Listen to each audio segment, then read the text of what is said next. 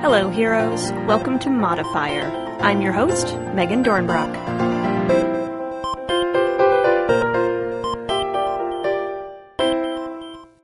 Hey there, heroes.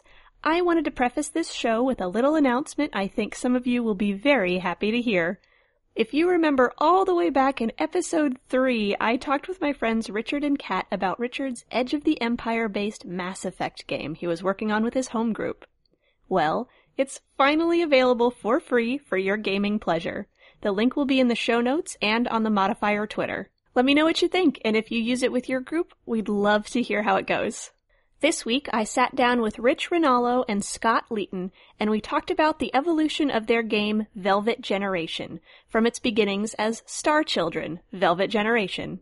This game first came out in the early 2000s and tackled such themes as musical revolution inspired by glam rock aliens in a future dystopia. A lot has changed in the world since then, and Rich and Scott felt it was finally time to update their game for 2018. We talk about what needed to change and why, both mechanically and with the setting, and how they never quite felt done with it in the first place. Perfect is the enemy of done, as they say, and I hope Rich and Scott's journey to done is as helpful to you as it was for me. Let's get to the show. Hey heroes, this week I am joined by Rich Rinaldo and Scott Leeton to talk about their game Velvet Generation. Hey guys. Hey. Hi. Hey. So we're going to talk about the, the process of going back to your own game and and making a version two or or updating it, which is something that uh, we've talked about a little bit uh, with different games on Modifier, and it's something that I really like to hear about because it's like it's such a fascinating process, and I think it's it's really helpful to hear about that evaluation process because it can be kind of daunting. So I'm really glad both of you guys are here. Before we get to talking about your game, though, would you like to introduce yourselves a little bit? Some projects you've worked on or places people might know you from? Sure. Uh, as far as, uh, well, for me, probably the only project anyone would know me from is this. Haven't really worked on any other game stuff, as at least not as a writer, but, uh, you know, longtime fan, longtime nerd of all sorts. I don't know if there's anything else. That's okay. I, in addition to working on Star Children, uh, worked on the Fairy Meat games Okay. for some company. Whichever one. Yeah. Eh, It's not important. And since then, I've mostly um, been just kind of doodling and having fun That's important, though. and raising a dog, which is a full time job. Oh, yeah? Yes. Cool. So let's start with Star Children, Mhm. the first version of this game. How how did that start? so I, I think we can admit this. Uh, originally, it started as a joke, I um, would say cool. joke. more of a prank, Um, it was kind of Even like better. Cruel it, farce. it was kind of like a if you wrote fan fiction about the real world gaming industry. Yeah. Uh, so Scott and I were were hanging out, and we thought that we would try to convince people that, like, this was in like 2000 or something like that. Convince people that a game that didn't exist did, and that it was just really, really obscure, and see Oh if like people would see like how far we could uh, make that. And in, in doing so, we kind of our our fake game was our dream game, like a game that if it existed, I would Yeah. I would buy. Yeah. So so we, we, we got together and we wrote we wrote a review. I won't say where it's published, but it still is uh, on the internet somewhere. Oh. Uh, notable, if you read the review, it bears little resemblance to the actual game. Uh, Oh. and as it turned out, a lot of people, uh, well, uh, by a lot, I mean like 12, That's a lot uh, of people. that, you Yeah.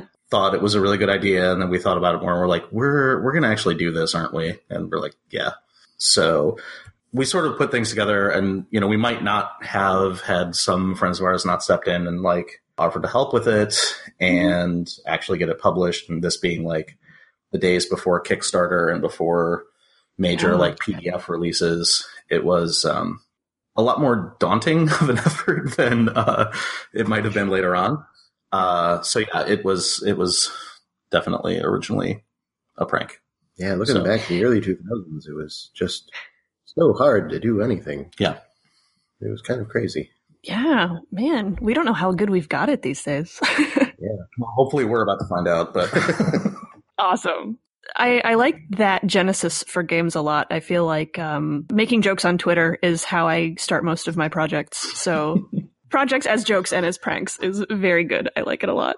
Oh yeah. So you described it as your dream game. What kind of game were you after? What kind of experience were you after? Well, at the time, like whenever I watched a movie, um, and this is still kind of true, parts that excited me or that I would want to step into were never really the parts where you were hitting things with a sword. Mhm. Not that that's bad, but you know, like there was no when in your real life when you want to go out there and do things, you want to change the world or fall in love or be cool, and none of those were really priorities in any game that I played. And this kind of seemed like also I was really into and still am uh, music, and it was kind of something that is a really important part of life that you never see come up in games. They describe how you know dungeon fish taste, but they never describe how music sounds.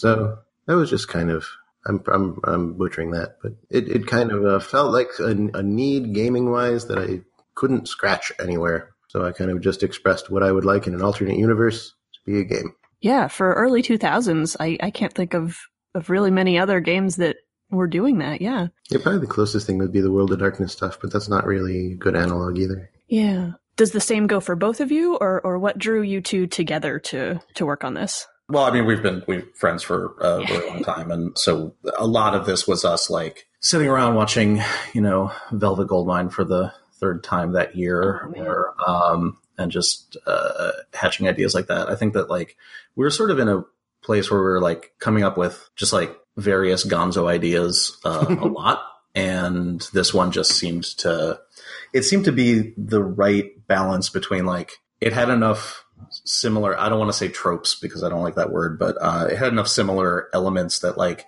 people could instantly recognize what you were supposed to be doing Mm. but it was kind of mashing them together in a way that seemed pretty new and i think that you know for me my like gaming experience especially with rpgs i've been like the gm in most of the groups that i'm with so i tend to every time i look at something uh, be spinning up like epic ideas of the, the the huge stories that you might get to like play or run with them and then Mhm. uh, very rarely actually following through with them. Uh, so seeing this, it was like, you know, we got to like sort of spin that story and it sort of traveled into the way we narrated the setting too, because we did this thing in the first edition where all of the setting material for the players was told looking back. But it was basically written as if it was after all of this stuff had happened and after the regime had fallen. And it was like a documentary about it. Um, so we got to tell the story from like we got to have the whole arc in our minds even before we like laid it out to anybody. That was kind of my like Yeah, it had a sort of VH1 behind the music kind of. Hmm. Yeah. Okay. Yeah. So so what is a story in Star Children? Like what what is the regime that's fallen? Like what happens? So yeah, I, I mean, background on just sort of like where things are kind of at the at the beginning, and this is one of the elements that we're really focusing on representing better in mm-hmm. the new iteration of it. Yeah. So the story is basically that there's a you know a planet on the other side of the galaxy picks up radio and TV signals that emanated off of Earth from the 1970s, and they discover rock and roll. Um, Hmm. Basically, that's sort of a shorthand for you know they discover a lot of very interesting, creatively vibrant things uh, Mhm. about this planet. That's you know to them impossibly distant. Oh, and, and just to say that that happens instantly due to some cosmic phenomena or something. So they're they're listening to it in the 70s when we're Right. Oh, nice. So they they fall in love with this idealized image of Earth that they have in their minds, and eventually, some or all of them, it's not really clear, uh, get on a uh, sort of generation spaceship to come here. They know that none of them will survive. None of the ones getting on the ship will survive the journey, but their descendants will, uh, as sort of like a pilgrimage to the homeland of rock and roll. Um, Oh. But it takes them so long to get here that it is some unspecified time in the future. I think it was 2173 in the original that we might be changing that. But uh, that was back when we thought it took a really long time for the world to go downhill. right. That's that's Yee. yep. also informing it. Um, by, by the time Now- they get here, Now it's uh, set in 2017, which was last year. Uh, by the time they get here, rock music has been outlawed. The entire world is under the heel of the ministries of culture, specifically the Ministry of Music, uh, Mhm. which is what has stamped out popular rebellious music of all types. And they're stuck here. So they come to Earth. They try to blend in. They're not very good at blending in because they're incredibly glam, and they uh, sort of spark the revolution that eventually takes down the regime. So yeah, from the perspective of reading the first edition, like I said, all of that setting material is told in like documentary format and like compiled clips and old interviews Mm. about, you know, here's what life was like back when we were under this regime. Oh wow. Back in the bad old days. Uh, and and who are the who do the players play as? Like as aliens or as humans or some of both? You have the option, like, yeah, you, you, you play as either. Okay. So you can sort of step into the role of the aliens or the humans. It's funny, like most of the times that I've like run one shots or anything at conventions, like I tend to think a lot more of the human side. Mhm. Like I end up most of my like characters for the players end up being um, Earthlings Mm. uh, who are sort of experiencing the aliens for the first time because the the subculture of the revolutionary music you know they know that there's these people who they say they're aliens you know but it's Yeah. never really clear to the world as a whole whether that's like uh, like an act that they're putting on or like Oh, just a cool. cultural thing. But you know, at some point, somebody's going to have to be like, "Oh, oh, you're you're legitimately an alien." You know, like Yeah. I kind of like that reveal. But I yeah, thought player you guys were characters just- together. I thought you guys were just East Coast Alien Core. oh, that's cool. Yeah, the, the the core thing is that the characters are all part of this revolutionary culture. They they can be the they, they can be directly recruited in like the largest sort of resistance group called Velvet, which is specifically a non-violent, very musical focused revolutionary network. Mm. but there's also a counterpart to them called the Blue Army, which is, you know, directly they're, they're they believe in a lot more direct action. Let's say they're uh, they they they don't shy away from violence. They um, Mm. they sometimes see like regular people who sort of agree with the ministry as you know legitimate targets of their wrath and stuff like that. So um, you have these two groups out there. They're like they're one of those like. 75% of the time they're the enemy, but 25% of the time you have to work with them kind of things Yeah. but the yeah the important thing is that the characters are all part of this this revolutionary movement Oh, cool. And so the movement is operating through, it sounds like music and nonviolent kind of protest. yeah Rock and roll sells itself. yeah that's actually one of like one of the things that we're focusing on like sort of on the rules side of things is mm-hmm. Directly representing that in in the system you know the in the the the first version was sort of in the mold of a lot of games from the 90s and early aughts where it's like we're going to present a setting to you and you can go nuts you can do with it what you want Mm, yeah. And lately, we've been looking to a lot of games that are a little bit more structured on sort of like the campaign or series level of things. You know, like I said, when I personally run games, I'm always thinking of campaigns. I'm not really thinking of one shots a lot. Uh, it's sort of the mindset that I'm in.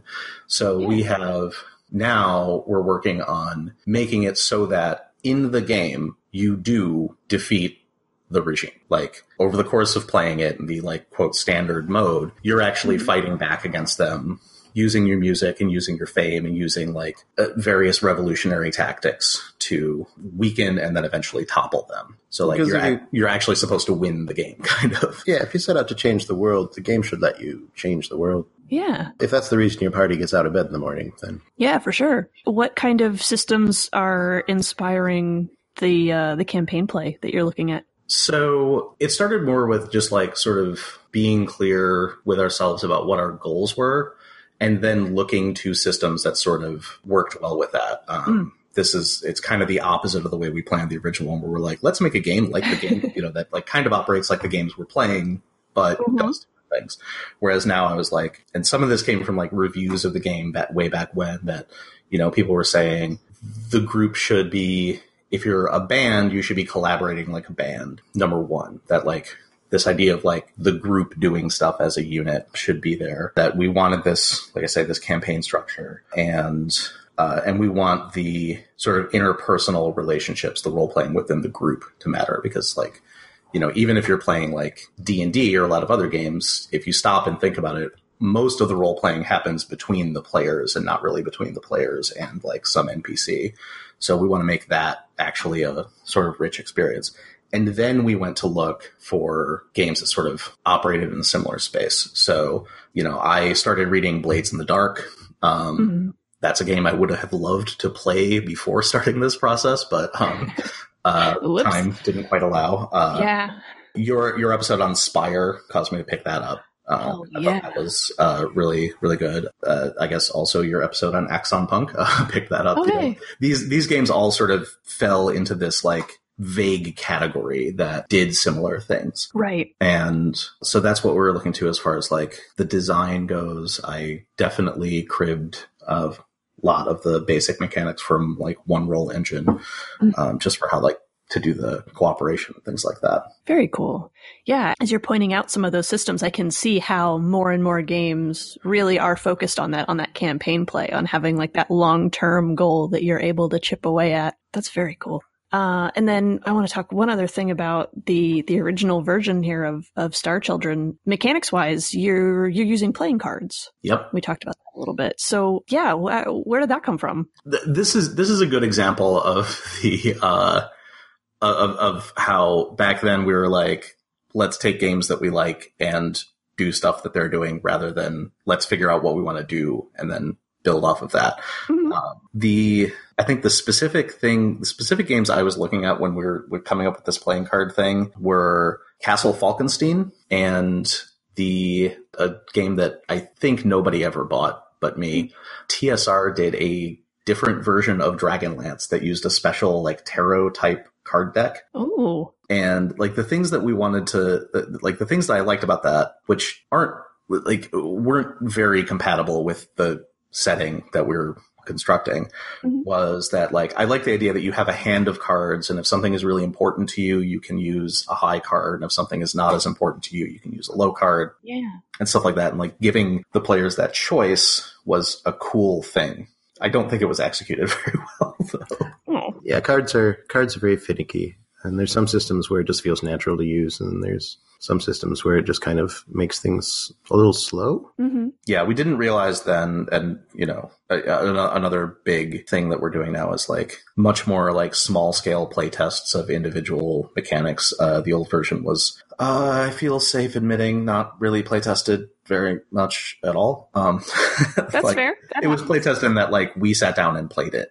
It was Yeah. it's more than fairy meat. That's true. Yeah. Um, but yeah, we we sat down and played it, and we're like, okay, well that was good.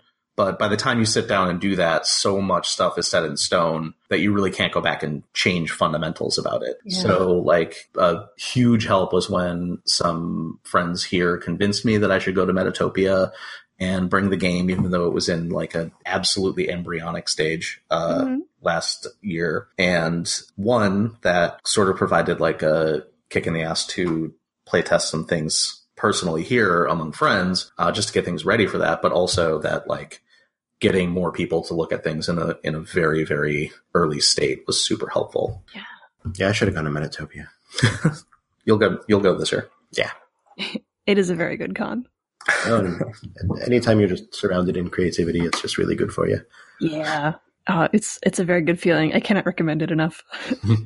So we're going to talk, I guess, about how um how you came back to it. But when when you put out Star Children initially back in early two thousands, like how did you feel about it? Did it do what you wanted it to do? I was one very happy that we'd actually, you know, accomplished it. Two, people really people who saw it thought it was, you know, thought the the the concept and the idea were were great.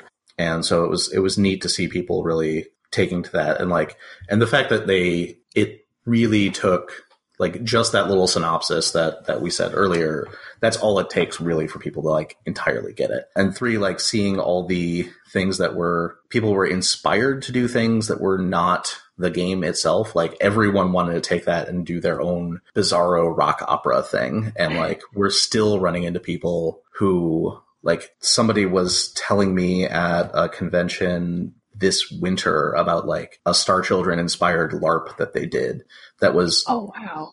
it was a complete departure from anything like specific to the game, but like Mhm. it was very clearly in the same vibe. Like that stuff was great. Like that's and that's one of the things that caused us to like come back and, and revisit it.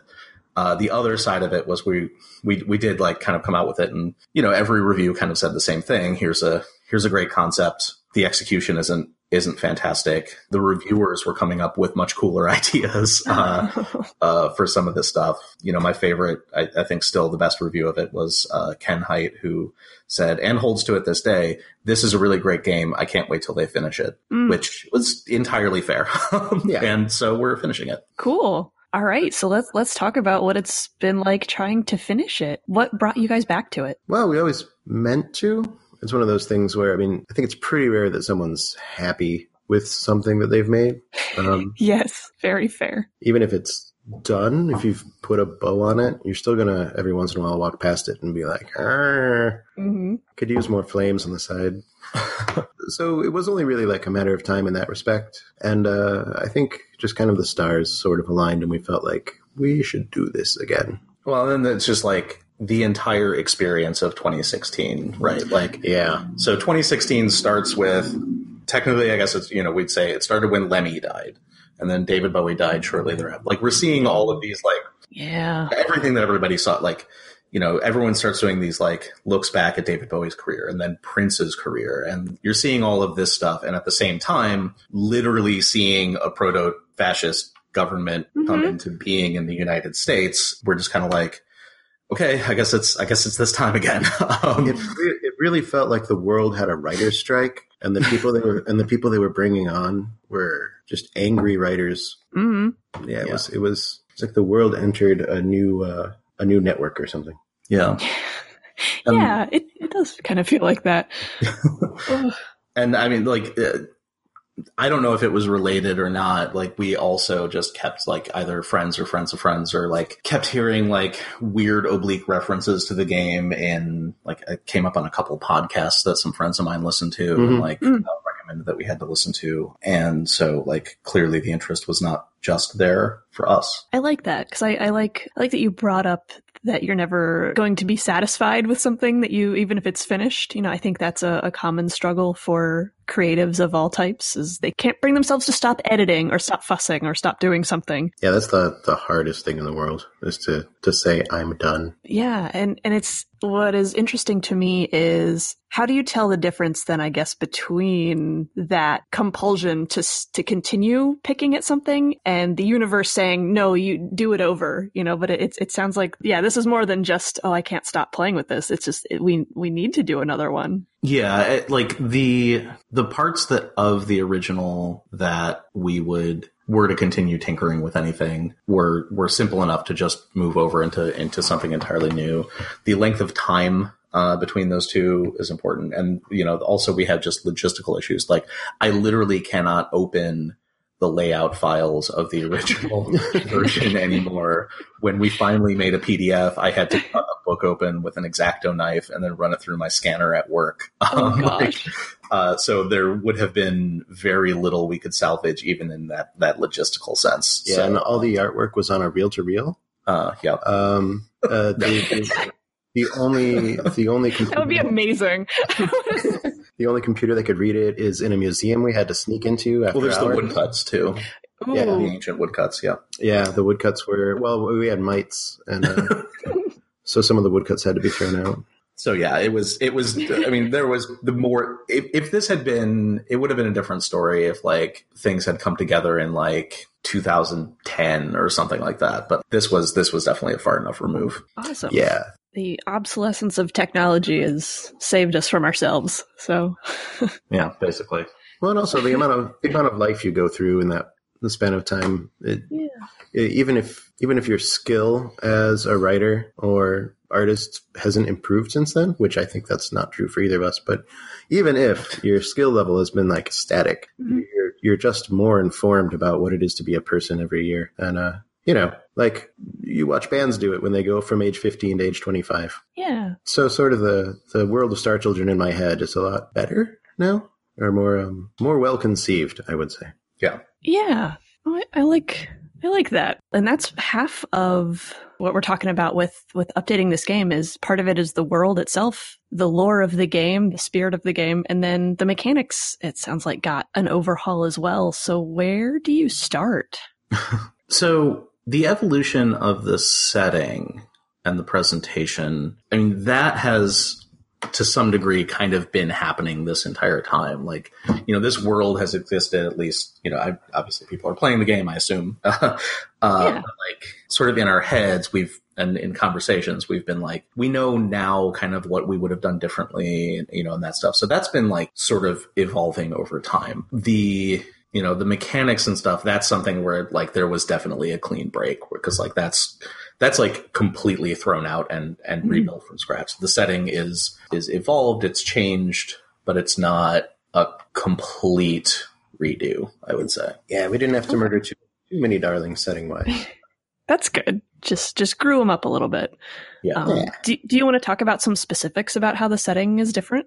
sure. There's, I, I think, I um, I would say, Well, definitely why the ministries of culture exist in the first place is a little a little more thought out. Mm, So in the original, it was kind of just like it was like your average rock dystopia where the authorities had decided rock was bad, Mhm. and they you know they brought on like Doctor Mindbender, and he's like rock is bad because I I'm part of this '80s bad guy run by a bad Thatcher analog, uh-huh. and now we know that that's not really or not. I wouldn't say in the real world it's. Although maybe it is, but in the world of Star Children, uh, it's a little more nuanced than that. A lot of it is just people people rolling with anything that comes their way and accepting that you know some stuff the government says is not good, so we'll just not do that stuff. And the reason that the government says it's not good isn't isn't because of some voodoo where like some guy with a, a music machine told them that this music turned out evil, so we need to ban this music. But it's kind of like that in that it's they're trying to limit expression because they've found that that doesn't work so well in a cultural dictatorship. So lots of things are banned, but Mm. they're banned. But they're banned for the reason they've always been banned, and it's not necessarily why they say it's being banned. But Sure. you you only have to look at other countries where there's like, yeah, this stuff makes people a little too uh, a little too confident. hmm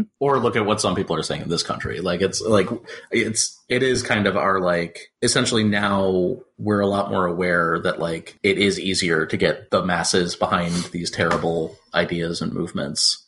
Yeah, and they'll and they'll say, oh, this cartoon has people who like each other a little too much. It's clearly got some hidden agenda, and then they'll just start like, and and you'll say like, that's not true at all. It's a cartoon, but there's there's that but think of the children. Yeah, and and when I was a kid, it was just like, well, if you play the stuff backwards, it has magic electrons in it that'll like go into your kid's brain and rearrange it. and now it's more like now it's it's more like, well, this stuff is just part of a wide-reaching conspiracy to to subtly corrupt your kids' expectations of how people should be in a way that doesn't suit the way we think people should be. And that's why all our kids are being so weird these days and that's some uh, that's a little more like what they're doing in the Ministry of Music or all the ministries of culture is just kind of they know that art tends to change minds and they really don't want any more minds changing right now thank you very much yeah. That would be inconvenient. rather than some kind of emotion manipula- uh, manipulating mind control signal or something it's just you know art bad for the same reason that the same people have always thought art was bad Yeah, and and honestly, that's very scary.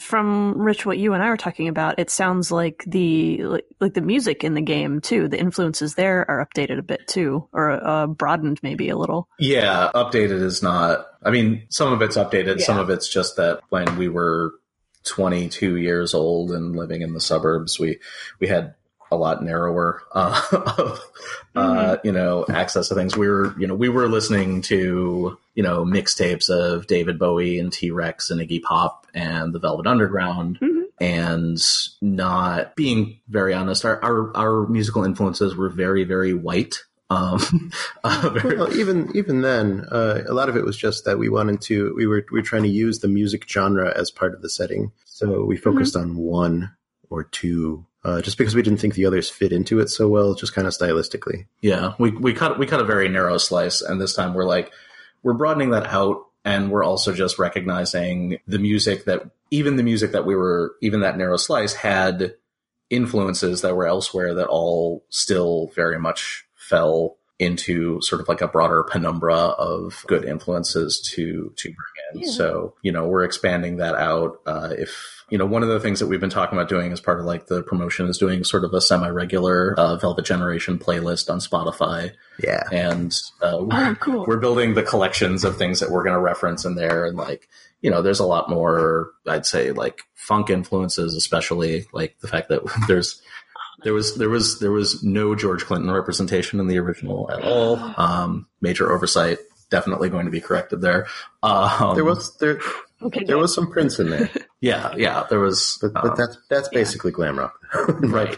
Yeah. And well, and and you know, speaking of like technological obsolescence, like when we go delving for a musical inspiration on this, like we have Spotify now, which is just like yeah. so much. And obviously, not everything is on Spotify, but way more is on Spotify than like than we had time or money to comb through used CD stores uh, in 2002. Sure. So it's a lot easier to be like, look at musical links from one to the other, like let an auto generated playlist go out and then go and research those artists. I think we found a lot of things. Oh yeah, I used to rely on the listening booths at Tower Records so much, Yeah. and I'd be like, "Guys, I found this one Japanese band," and and now it's just like you fall asleep with your headphones on and you wake up and you've just listened to 300 Japanese bands. Uh huh. It's a it's a brighter world in that respect. Yeah. And my assumption, although correct me if I'm wrong, like groups that play Velvet Generation, though, they can kind of lean into whatever areas, whatever like groupings of music are are more interesting or relevant to them, right? Oh, yeah. for sure. Yeah. Um, I mean, Absolutely. we have a lot. There's uh, not surprisingly, there's a large proportion of like Rush fans who are into this game. We both appreciate Rush. We're not huge Rush fans, but a lot Rich, of people. Rich, for the they pick- record, Rich appreciates Rush. okay, I appreciate Rush. Uh, uh, but like a lot of people pick up this game and they're like, oh my God, this is like 2112, the role playing game. And I'm like, sure, you know, that's cool. Um, uh, one guy did uh, specifically show up to Metatopia for one of the playtests in like a vintage Rush t shirt, you know, and that's cool. It's not 100% what goes through our heads, but that's, that's one of the things that's great about this is that you can, you can kind of latch onto a lot of different, I mean, there's a big like, like a lot of like metalheads are into it too, because like, Hmm. the idea of like music based mythology and sci-fi and all that stuff like they're they're already in that world and i'm like oh, sure. this is not a metal game but you can totally be a metalhead and like Yeah. put your own spin on it like people i would really really love for this game to come out and see people just taking it in a million different directions based on I their want to. musical preferences I want to witness a polka revolution. there we go Yeah, same. uh, I would, I would be down for that.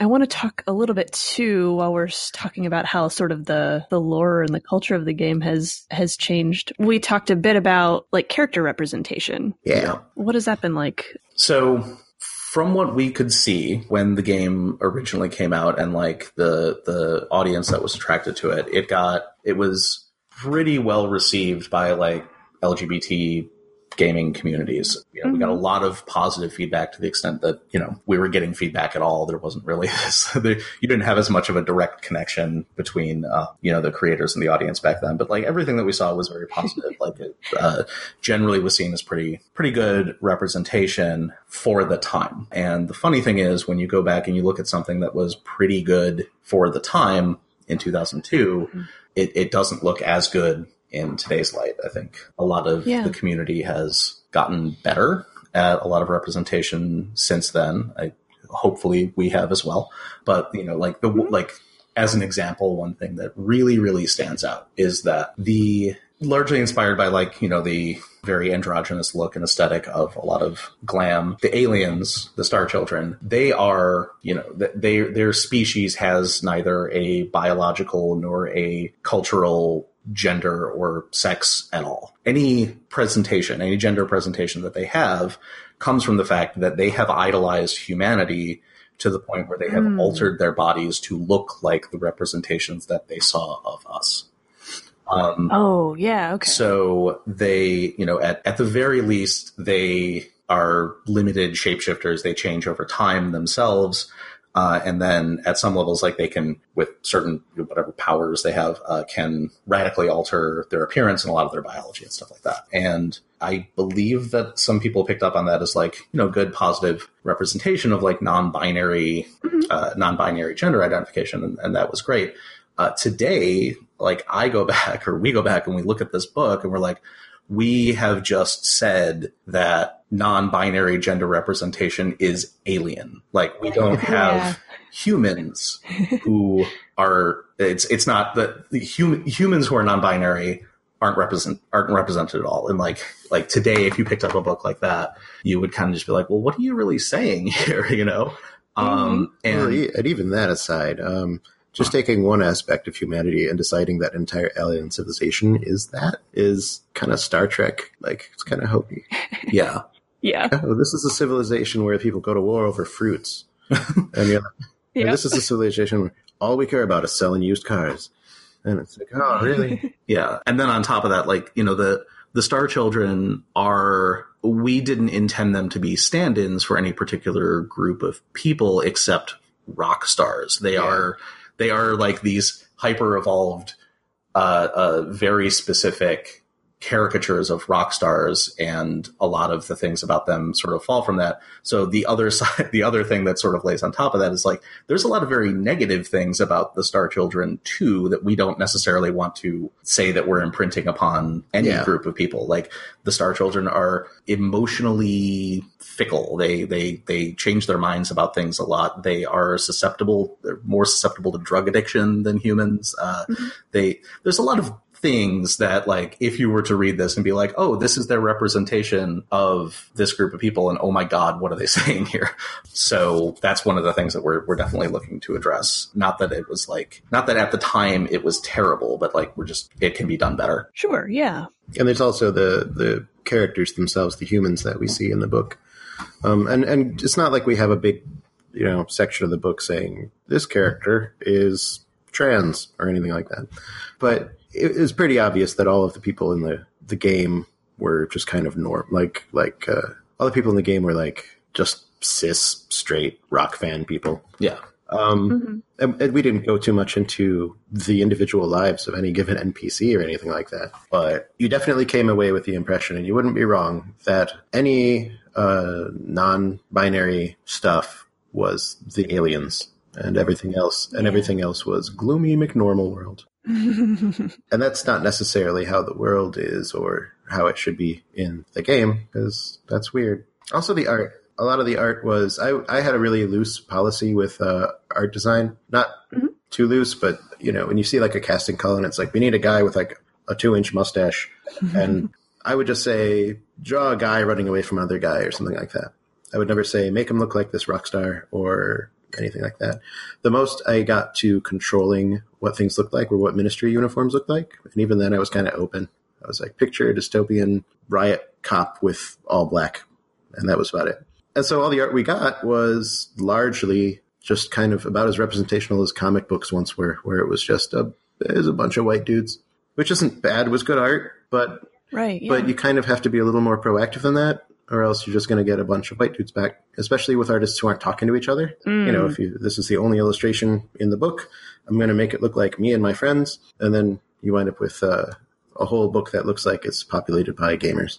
Well, not not gamers, but uh, you know what I mean. Like it, Yeah. it, it's something that you have to actually think about, or else what kinds? Because when I was a kid, I was always drawing comic books, right? And the hero always looked like me because Mhm. I'm drawing a comic book and I'm eight. Yeah. And the villain usually looked like me with like a skull helmet because I'm drawing comic books and I'm eight. And as you look around, as you grow up, you see like, wait a minute, there's like three million kinds of people to draw. And there's not just me and my cat. Yeah. I don't know where I was going with that. I just wanted to talk Yeah. about um, the art. well, yeah. You have to have some intention in that respect, I think, or else you're just kind of being lazy. Yeah. It sounds like your your outlook and policy kind of on that has changed for this for the new version. Well, it's just it's just kind of like it's more of a it's it's more on my mind. Yeah. Before I was just like, we need art, and that looks beautiful, and it's great. Mhm. I'm kind of like, there's a lot of different ways I want the art to work, and yeah, Nice. we need the we need the representation to be better in the art, basically. Yeah. Is that is uh, the art process something that you're working on already? Yeah, yeah, I'm, I'm already just writing up illustrations that we're going to need. Uh, some of the some of the old illustrations are still going to make it into this one because they're just really good, solid illustrations that not enough people saw. But Mhm. most of it is going to be just fresh new art because I feel like our, our vision is grown enough that uh, it needs it needs a little boost there. Very cool. And then uh, we'll talk a little bit briefly about the mechanics. So, does it still use cards? no no no no, no. no uh Yeah. so the, uh, the pop-o-matic bubble is, Yeah. is our new Ooh, nice. no. um so yeah, we switched to we you know we, we switched to a dice based system. That's it's it's frankly it's more accessible, it's faster, you know, uh, all that stuff. I wasn't entirely uh, opposed to cards. Part of the difference in uh, the mechanics process here is, uh, like I said, we we wanted to know what our goals were first, and then build something that works with those goals, uh, rather than Mhm. just come up with some mechanics that are neat. Like, oh, you could make characters like this. Uh, like we're actually pretty far in the design process and still don't know how to make characters, um, which Hmm. I think is really cool. Like, uh, uh, it's, it's been very liberating to do that. So yeah, we switched to dice, and the, the the the the big goal that we had was we wanted things to feel very collaborative, uh, and we Mhm. wanted to build it so that so that any so like the musical performance system was kind of what everything hung around, and everything else sort of Mhm. descended from that. It's not to the point where there are no rules for violence or combat or anything like that, but it is. It, but the goal was that like we wanted to make it that any rules like that felt like it was like the rules for fighting felt like the rules for music rather than the other way around. Um, Mm. that we weren't focused on that primarily. So the collaboration aspect being central uh, sort of led us to I don't know. Like, should I talk about like specifics about the rules or just sort of the process? Yeah, you can talk about specifics. So the, the, the core the core mechanic of it essentially is uh, sounds a lot like like I said the one roll engine uh, because you're rolling some dice and you're trying to you're matching them into groups and then those you're sort of spending those groups on actions that you're doing. Uh, so alterations or deviations from that, we're using six sided dice. Uh, so essentially, uh, as a player, you're going to roll some number of dice. You're going to you have to throw away all the ones. Ones don't count. Sorry, ones. Yeah.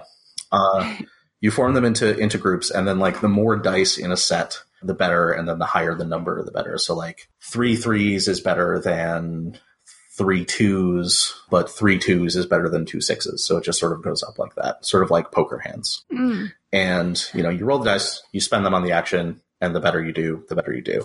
But the the way you usually use this, if you're in a group, is everybody decides what they're doing, everybody rolls their dice at the same time, and then you take turns doing your thing. So you're succeeding or failing as an individual. You're kind of like, I spend my three threes, I'm, I I win at the at playing guitar here. Uh, but when you go, you can either take one of the dice that you just used and put it in the middle of the table. So I play my three threes and I put it in the middle of the table in like a group pool. Now, after I do that with that three out there, you know, and somebody else might go and put a, they might end up putting a two in and you, you build these like, uh, this little pool of resources in the middle that anybody can then go and pick up and use. So Oh. I play my threes out of my two threes. And if somebody else has one three, now they can take their one three, combine it with the one with the three they left behind. Now they have two. So they succeeded where they would have failed. So every single individual person, yes, you're succeeding or failing on your own, but everything you do is either helping the group or being helped by the group. So the collaboration happens automatically hmm you know, it's one of the things like we we did consider like using open systems that are out there that are available to use. We Mhm. decided not to do that. One because I think we weren't terribly familiar with a lot of them. You know, we don't play Fate games and stuff like that uh, here uh, a lot. It's a great game. Don't it's just not what we're doing. Um, and two that like Totally a- fair. a lot of the options out there, like when you have a game system that gives players the ability to help each other, it's like, oh, you can use your action to help me, which means that you don't really get to do something this turn. And you're really kind of only ever doing it if like you don't have any better option. Uh, in this case, like since you're, it's just a constant flow of collaboration and cooperation between the players. Mm. It feels much more natural. Well, it also feels like when musicians play together, Right. the drummer doesn't just walk over to the guitarist and start strumming strings with him. Like, but he totally energizes him with his. Uh, he energizes him with his um, work. They, they, they everyone kind of energizes each other, and that's Yeah. that's what a bunch of musicians do together. Yeah. But yeah, and that's and that's kind of what I was saying about like, you know, the way that this we're not avoiding writing rules for violence, but we're just we're we're making it descended from that. So if the characters do get into a fight, you know, we're we're having the person who like hits the you know the riot cop over the head with their guitar uh, is not doing it necessarily. I mean, they're doing it to like you know whatever cause some damage, maybe not somebody out if they can do that. But they're also doing it because they're creating an opening for their friend to run away.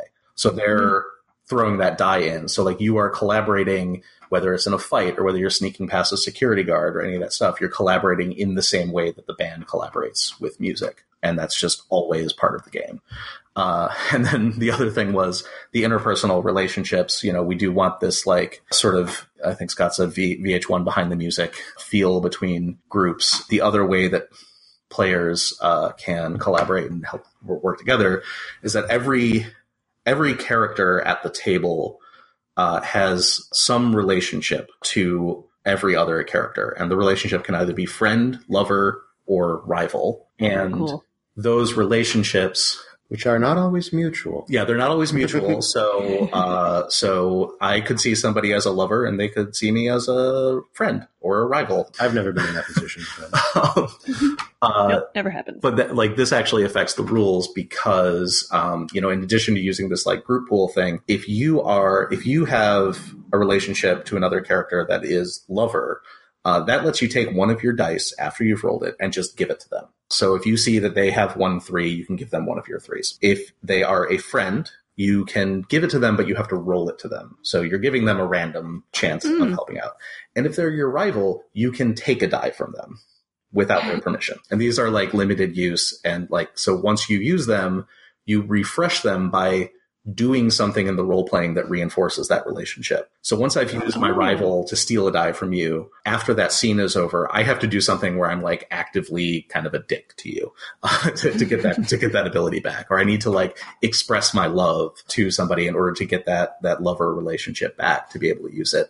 So that's like, that's where we want to, we want to make this like, you know, that like sort of ensemble cast role playing where you're like, you're constantly causing little bits of drama between the group in order to like get a, a mechanical effect to yeah, it there as well. there could be a situation where someone's your rival, and uh, so you take their die, but they think that you're in love, and so they're Oh. and so they're okay with it, and that's and that's you, you got to dump him. Oh, Just move on. oh no. I love it so much. But that also comes out in the in the role playing, of course, because Oh. it, it is a role playing game. So yeah. obviously, your, your your your relationship with someone might change between shows. Oh, yeah. Ooh. That's interesting too. and uh, and you, and you could say that really made me mad. I think you're my rival now. Ooh. And then, Man. I mean, there's, there's like, there's more assistive, like the music is, the- you know, the actual rules for like performing music are kind of on par with what the combat system would be in a lot of other games. Uh, so there's a lot more to Mhm. it, but you know, that's all very finicky stuff. Sure, sure. And also, I don't want to say too much about it because it could change. oh, absolutely. Yeah. And and also, yeah, people need to to play it and find out. Yeah. Which actually, through I don't know how much playtesting you've done of it so far, but I, I imagine some. Does it feel like a very different game? From the original? Yeah. Oh, definitely. yeah. Yeah. Yeah. Uh, being, in, being being in a band used to be kind of it felt mechanical. Mm-hmm. The way a lot of games feel mechanical, you know, it's all uh, an abstraction. But when you've got like four people looking around them, looking at ways they can help or hurt each other, but also working together to get something done, that's something that I think is really nailed this time. That wasn't quite so nailed last time. Nice. And Richard, I wanted to mention something that you said in the email that I really liked about how violence is sort of an option. Oh yeah, yeah. So I completely forgot about this. So this is a little bit more in flux because it was designed uh, more recently, but like the fighting Mhm. system. So one of the like s- more subtle themes of the game, because we have these these revolutionary groups, Blue Army and Velvet, is that and and the Blue Army isn't explicitly an antagonist. You know, they're not always the bad guys Right. but they're they're violent. They do a lot of bad stuff. So, uh, you know, like one of the themes about that is like when you're conducting this revolution, how much violence do you sort of accept into your life and how much do you commit to it yeah. if, if you're going to do that. So like this is not a completely non-violent game. And we're reflecting that in the, in the rules, uh, in what is hopefully an interesting, uh, way in that like when you're, when you are fighting, uh, when, when things do come to blows, uh, we wanted different types of conflict to feel very different. We don't want the uh, fist fight in the alley behind the bar to just be a lesser version of like gun a running gunfight, like the scene from Heat. You know, like that that fist fight. You should be able to sort of casually involve, you know, eh, casually engage in a little bit of violence like that because that's that's a super rock and roll thing to do. Otherwise, no one would ever survive a punk show. Right. the mosh pit is just Just a Yeah. bloodbath at the end. Um, so the, the way that we the way that we do this is there's always violence. Any any sort of action that you take that that is hurting somebody has a level of stakes, and the stakes can be rough, uh, which is just like whatever. It's that's that fist fight behind the bar. Bloody, which is where like maybe somebody picks up a pipe or something like that, and then deadly, which is like any any time guns are involved, the fight is deadly. Yeah, the minute the minute one gun shows up on the scene, the entire yeah, everything changes changes. basically. Uh, and and what happens there is like, let's say there's a fight scene, you know, whatever. Like it starts out, it's just fist fights, uh, and then one person is like sort of backed into a corner, and they pull out a knife. Uh, that person is now their actions to hurt somebody are now bloody stakes. Uh, so if they hurt somebody, Mm. it's much more serious. There's there's just bigger consequences. But the flip side to that is when you pull that knife, all of the stakes against you also become bloody.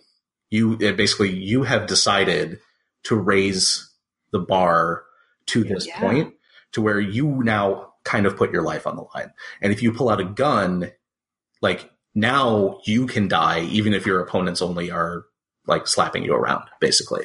Um, Mm. so it, it it's the the goal is that is that idea of like I have decided that death is on the line, which means that my death is also on the line. Yeah. And that's like there's not a lot of like narrative mechanics in this, but that's kind of one of them where like, you know, you if you're seeing this scene on a TV show, you know, the point where somebody pulls out the gun, the music changes, you know, and Mhm. like that person might end up, you know, just getting like beaten up, but they're going to drop the gun and it'll shoot them in the chest or something, you know, like something like that will happen. right, right.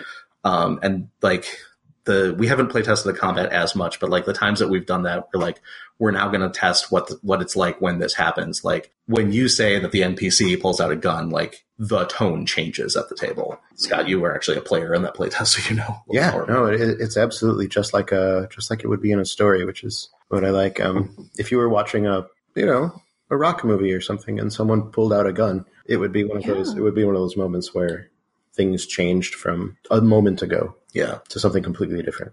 And then also when e- even in the playtest where the characters sort of like quote won the fight after their enemies pulled out a gun, they're now standing over a dead body, and it's like, oh, well, we won the fight, but Now, oh god, what are we gonna do? Yeah. now our band is a murderer, right?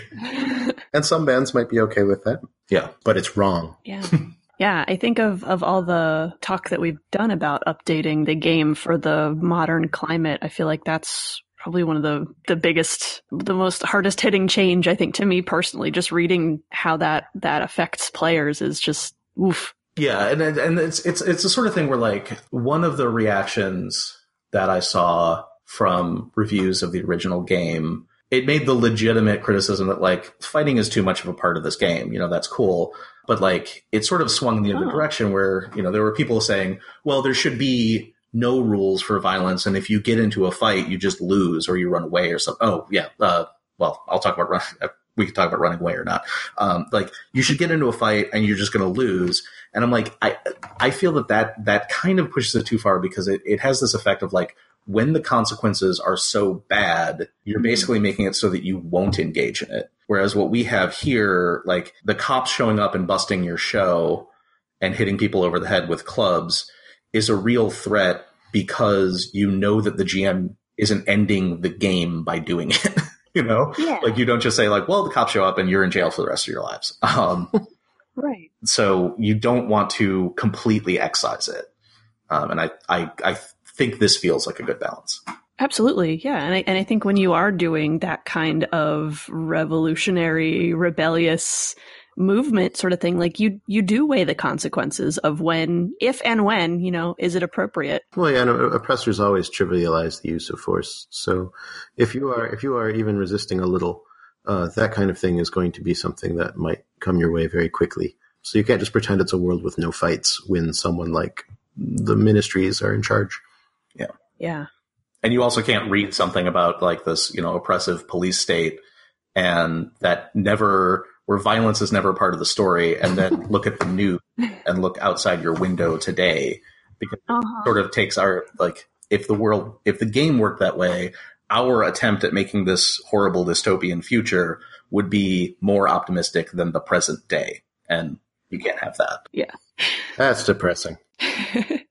well, um, maybe something slightly less depressing. uh, the hardest thing of any project is naming it. So the the original version of the game is Star Children, and this this updated where you're calling Velvet Generation, but there's a little more to it.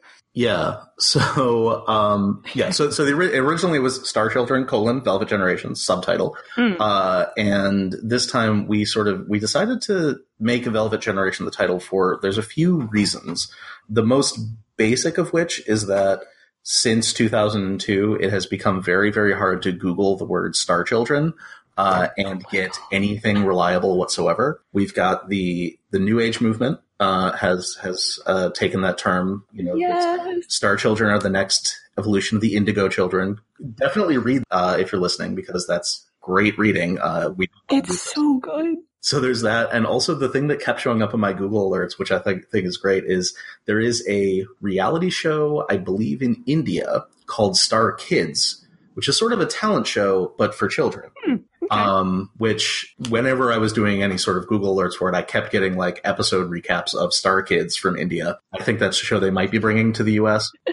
No, it, would, it would be cool if in the game there was an alien who went to India and was a uh, was sweeping the the children's uh, rock reality show Mhm. circuit. There we go. Um, well, the the person that I see talking about this a lot in social media is actually Bootsy Collins. So Bootsy. a literal embodiment of Star Children, like because he's Yeah. one of the most appropriate Star Children Well, he is- characters in real life. He's also actually from space. yeah, he's yeah, he's literally from space. So it's a little on the nose. Uh, but he talks about like he he does this on Facebook. Like he's always highlighting like really musically talented kids, and he literally calls them Star Children. so And then he's like, hit that love button. yeah, so um, I don't want to I don't want to step on Bootsy's toes at all. No. But the the other the other thing that is a little bit more kind of a subtle difference here is that because we are making making it intrinsic to the game that you you do defeat the the the, the ministry that you do do the revolution Mm.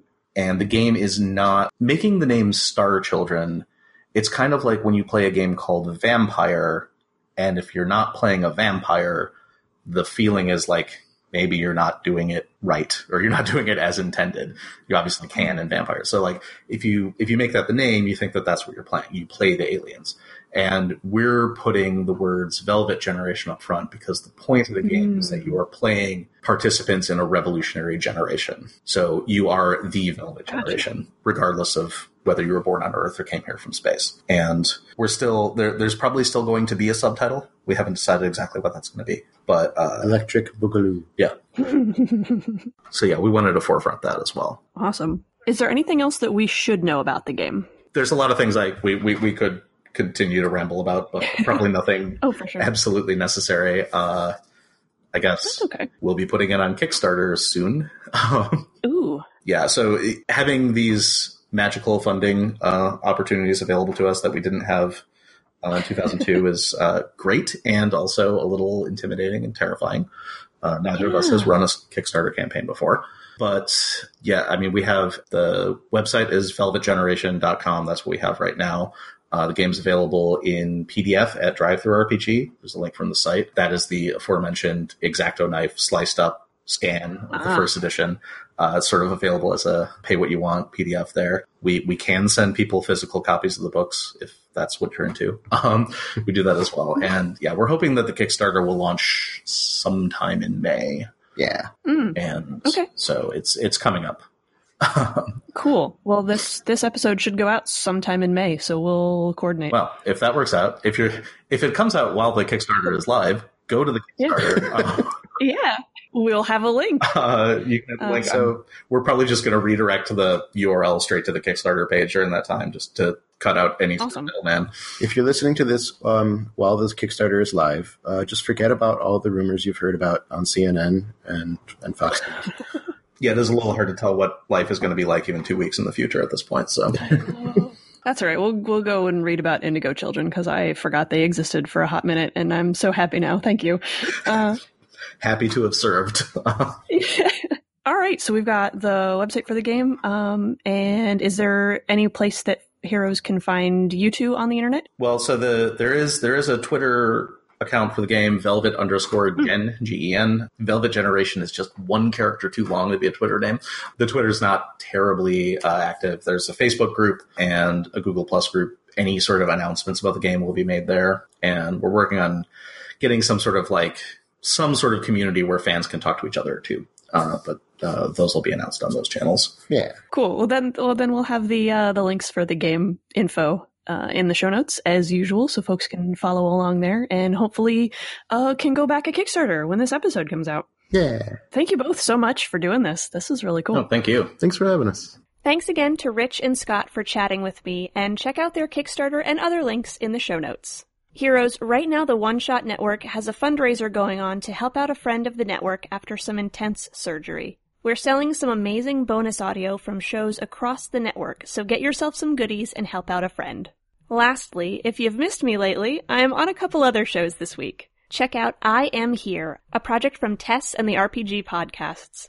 My episode came out Tuesday, and Tess was a delight to chat with about games, podcasting, accessibility, and all the other stuff I'm up to lately. I'm also a guest player this week on She's a Super Geek, and a new voice on the audio drama The Adventures of Arrow Girl. Enjoy those, and I'll see you soon.